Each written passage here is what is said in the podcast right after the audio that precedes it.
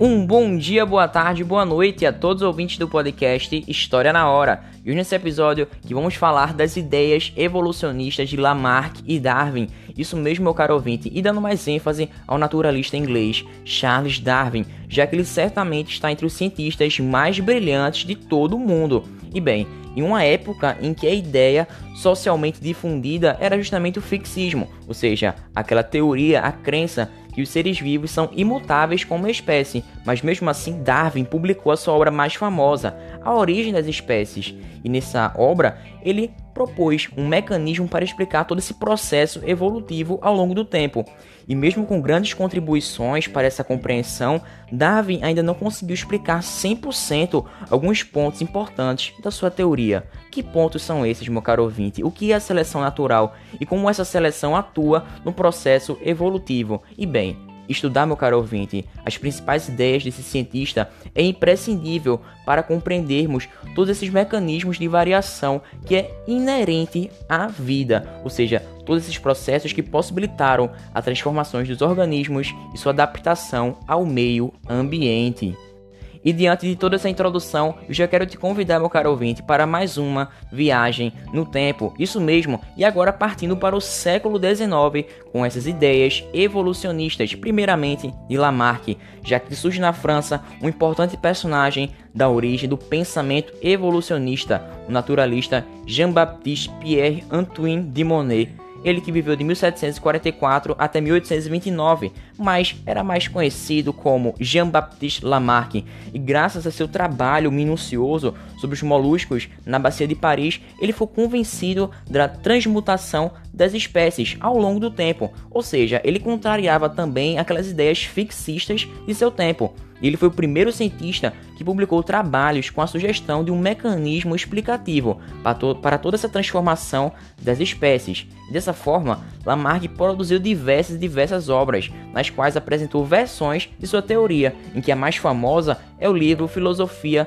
Zoológica, publicado em 1809, e lá ele acreditava que os seres vivos mais simples surgiam através da geração espontânea, ou seja, a partir da abiogênese, e que em diversos momentos ao longo da sua existência no planeta, segundo Lamarck, essas formas de vida tenderiam a complexidade maior, originando seres mais complexos ao longo de suas gerações. E toda essa tendência seria explicada através de uma força externa, essa força que proporia, geraria uma linha contínua e progressiva caso agisse de maneira isolada. dessa forma, Lamarck também acreditava em um processo teleológico, ou seja, que relaciona um fato à sua causa final, ou seja, em que os organismos se tornariam mais perfeitos à medida que evoluem. Bom, o cientista ficou muito conhecido por ter defendido duas leis que explicam toda essa transformação dos seres vivos ao longo do tempo, dentre elas a lei do uso-desuso e a lei da transmissão dos caracteres adquiridos. E começando a falar da lei do uso e desuso, segundo ela, determinadas partes do corpo do animal poderia se desenvolver a partir de seu uso contínuo ou até mesmo atrofiar na razão de seu pouco uso. E de acordo com Lamarck, o pescoço longo das girafas seria o resultado do uso contínuo de toda essa estrutura, desde os ancestrais desses animais, para conseguir assim comer as folhas mais altas nas árvores. E outros exemplos utilizados por Lamarck para justamente trazer à tona essa lei do uso-desuso são também a ausência de pernas nas cobras e as pernas compridas das aves aquáticas, que de acordo com ele, as cobras atuais não têm pernas porque seus ancestrais não usavam esses órgãos, enquanto algumas aves têm penas mais compridas devido ao esforço, lembre-se dessa palavra, viu? Esforço dos seus ancestrais, que se esticavam ainda mais essas pernas para evitar que suas penas molhassem durante a locomoção na água. E bem, meu caro ouvinte, se formos analisar de maneira crítica essa lei do uso-desuso, tendo o conhecimento da biologia moderna, pode-se dizer que ela é verdadeira em algumas partes, pois o ambiente só pode alterar as características de um organismo dentro de certos limites genéticos, o que é chamado de norma de reação.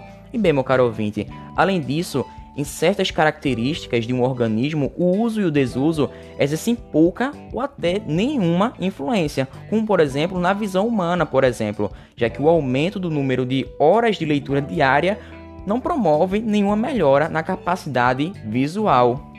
E bem, meu caro ouvinte, agora falando um pouco mais da lei da transmissão dos caracteres adquiridos, também defendida por Lamarck, as características adquiridas ao longo da vida, resultantes de todo aquele processo do uso ou até mesmo do desuso, seriam assim transmitidas aos descendentes através da reprodução. Nesse sentido, uma pessoa que pratica diversos exercícios físicos e vai ter uma musculatura mais desenvolvida, essa característica seria passada para os seus descendentes já na reprodução. Mas fica uma dúvida: essas características adquiridas ao longo da vida poderiam mesmo serem transmitidas aos descendentes no momento exato da reprodução? Bom, entre 1870 e 1875, o biólogo alemão August Friedrich Leopold ele estudou esse caso e estabeleceu que existiam dois tipos de células principais: as germinativas, que originam os gametas, e as somáticas, que formam todo o organismo do corpo. E bem, nesses estudos ele indicou que apenas as modificações surgidas na linhagem germinativa poderiam ser transmitidas aos seus descendentes, ou seja, um fenômeno chamado de barreira de Weissmann. E dessa forma, em seus experimentos, ele acabou cortando o rabo de um camundongo por diversas diversas gerações, mas nenhum descendente nasceu sem rabo ou até mesmo com um rabo menor.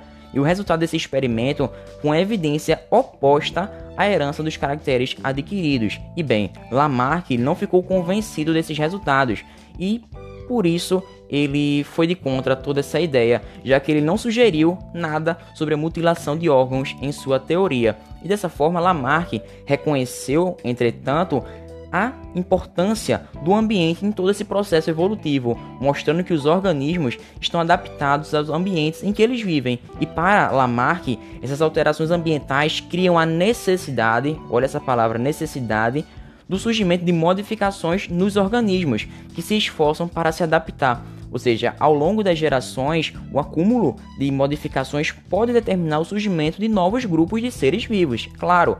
E dessa forma, a transmutação das espécies, ou seja, sua evolução, seria o resultado do esforço dos organismos diante das alterações ambientais, ou seja, o organismo que vai se esforçar e não o ambiente que vai selecionar. Essa é a grande diferença de Lamarck para Darwin, como veremos posteriormente. Mas bem, meu caro ouvinte, como falamos da lei do uso e desuso, e eu acabei citando o exemplo do pescoço longo das girafas, bom, você sabia qual que é o objetivo de ter um pescoço tão longo? Bom, não é apenas a linhagem determinante no aumento desse pescoço na parte genética, mas existem também outros fatores que precisam ser muito considerados, dentre eles a proteção contra predadores, já que o pescoço comprido funciona como uma sentinela, ou seja, uma torre de observação que contribui também para uma fuga rápida. E segundo, a seleção sexual, já que os machos das fêmeas interessados em ter acesso a elas para a reprodução vão disputar entre si, dando pescoçadas uns nos outros, e os machos com pescoços maiores, mais fortes, ganham essa disputa e conseguem se reproduzir e perpetuar a sua herança genética. Ou seja, o pescoço comprido foi uma característica preservada para facilitar esse acesso ao alimento, a fuga de predadores e também a reprodução dos machos vitoriosos nas disputas pelas fêmeas. E bem, meu caro ouvinte, essa ideia do evolucionismo não para por aqui, já que em 1825 o inglês Charles Robert Darwin foi estudar medicina na Universidade de Edimburgo. Darwin, ressaltando, nasceu em 1809 e viveu até 1882 mas ele acabou abandonando esse curso de medicina e foi para a Universidade de Cambridge, na Inglaterra, estudar teologia. Entretanto, ele passava muito tempo estudando a natureza, o que era um grande fator dedicatório para todo o seu trabalho. E bem, meu caro ouvinte, o naturalista britânico é considerado um dos maiores nomes da ciência e é reconhecido por suas ideias voltadas à evolução biológica das espécies. Inclusive, o seu pai era médico e o avô, Erasmus Darwin, também botânico, e ele já havia proposto algumas ideias, né, que estavam relacionadas a espécies se modificarem ao longo do tempo. E justamente durante a sua viagem, que falaremos, ele fez diversas anotações, coletou seres vivos e fósseis dos diversos locais onde passou, e tudo isso fomentou a sua teoria evolucionista. Mas bem, meu caro ouvinte, após terminar a sua formação acadêmica, Charles Darwin foi convidado para uma viagem de barco com a Real Marinha Britânica tratando-se do HMS Beagle, ou seja, comandado pelo capitão Robert Fitzroy, que tinha a missão inicial de explorar toda a costa da América do Sul, indo depois para Nova Zelândia e para a Austrália. E a viagem começou em dezembro de 1831 e durou quase cinco anos. E Darwin coletou milhares e milhares de exemplares de animais, plantas, fósseis ao longo de todo o seu trajeto. E essas amostras foram levadas para a Inglaterra, visando o estudo de Darwin e diversos outros cientistas que quisessem se aprofundar nessa área. E bem, meu caro ouvinte, as descobertas de Darwin foram em diversos locais do globo, dentre eles na Patagônia, ou seja, na Argentina, onde ele encontrou fósseis de mamíferos já extintos, dentre eles animais muito grandes, parecidos com tatus e bicho preguiça. E bem, ele ficou muito curioso com a presença desses fósseis em locais onde eram encontrados organismos vivos semelhantes a eles, porém numa escala reduzida. Ele ficou muito admirado com essa semelhança, meu caro ouvinte. E as descobertas de Darwin também aconteceram na ilha de Galápagos, ou seja, um arquipélago formado de diversas ilhas pequenas, áridas, situadas no Oceano Pacífico, e dessa forma ele ficou deslumbrado com a fauna e a flora peculiar de cada uma dessa ilha, como por exemplo nas iguanas adaptadas ao mar, patolas de patas azuis, jabutis gigantes e até mesmo cactos arborescentes. E bem, ele percebeu que os organismos variavam de maneira sutil quando passavam de uma ilha para outra, mas diferiam bastante daqueles organismos que estavam em outros países da América do Sul. Por que será, meu caro ouvinte? Bom, daqui a pouco falaremos a respeito de todo esse processo. E bem, quando ele voltou à Inglaterra, agora como naturalista, Darwin ganhou uma fama muito grande em razão de, toda, em razão de todas essas amostras coletadas e toda a minuciosa descrição feita durante essa viagem e o cientista começou a trabalhar na formulação de uma teoria. Essa teoria que estaria baseada na transmutação das espécies, e ele registrou de maneira esquemática a ideia do parentesco evolutivo entre as espécies de seres vivos. E essa proposta, essa hipótese ficou cada vez mais convincente para Darwin, quando ele começou a analisar essas anotações feitas durante a sua viagem e quando depois submeteu esse material coletado para uma análise bem detalhada de diversos especialistas. E vale ressaltar que tanto Lamarck quanto Darwin também aceitavam a lei da transmissão dos caracteres adquiridos. No entanto, quando Darwin foi questionado sobre essa diversidade de animais vistos nas ilhas próximas de Galápagos, bom, ele encontrou as seguintes respostas. Ele acreditava numa descendência com modificações e também na seleção natural, já que para ele as ilhas foram colonizadas por espécies ancestrais que foram submetidas a diferentes pressões seletivas e ao longo do tempo deram origem a uma diversidade de espécies. E bem, meu caro ouvinte, fora jabutis gigantes, patolas de patas azuis, cactos arborescentes, animais semelhantes a bichos preguiças gigantes. Bom, Lamarck também ficou abismado imensamente curioso sobre os tentilhões, ou seja, eles que possuíam bicos com tamanho e formatos semelhantes, que segundo essa teoria de Darwin, as diversas espécies desses pássaros que hoje habitam as ilhas de Galápagos originaram-se a partir de uma única espécie, provavelmente vinda da América do Sul, e os ornitólogos, aqueles especialistas nas aves, acreditam que toda essa diversificação da espécie natural foi proporcionada pela adaptação das populações colonizadoras às condições particulares das diferentes ilhas do arquipélago, o que levou a um processo de formação de novas espécies, e um dos principais fatores que leva à diferença do tamanho e do formato desse bico é justamente a disponibilidade do alimento em cada local, ou seja, animais com bicos mais estreitos e afilados comem insetos, ou seja, são insetívoros, enquanto os animais com bicos mais largos, mais robustos, comem sementes que são um pouco mais duras e difíceis de se abrir.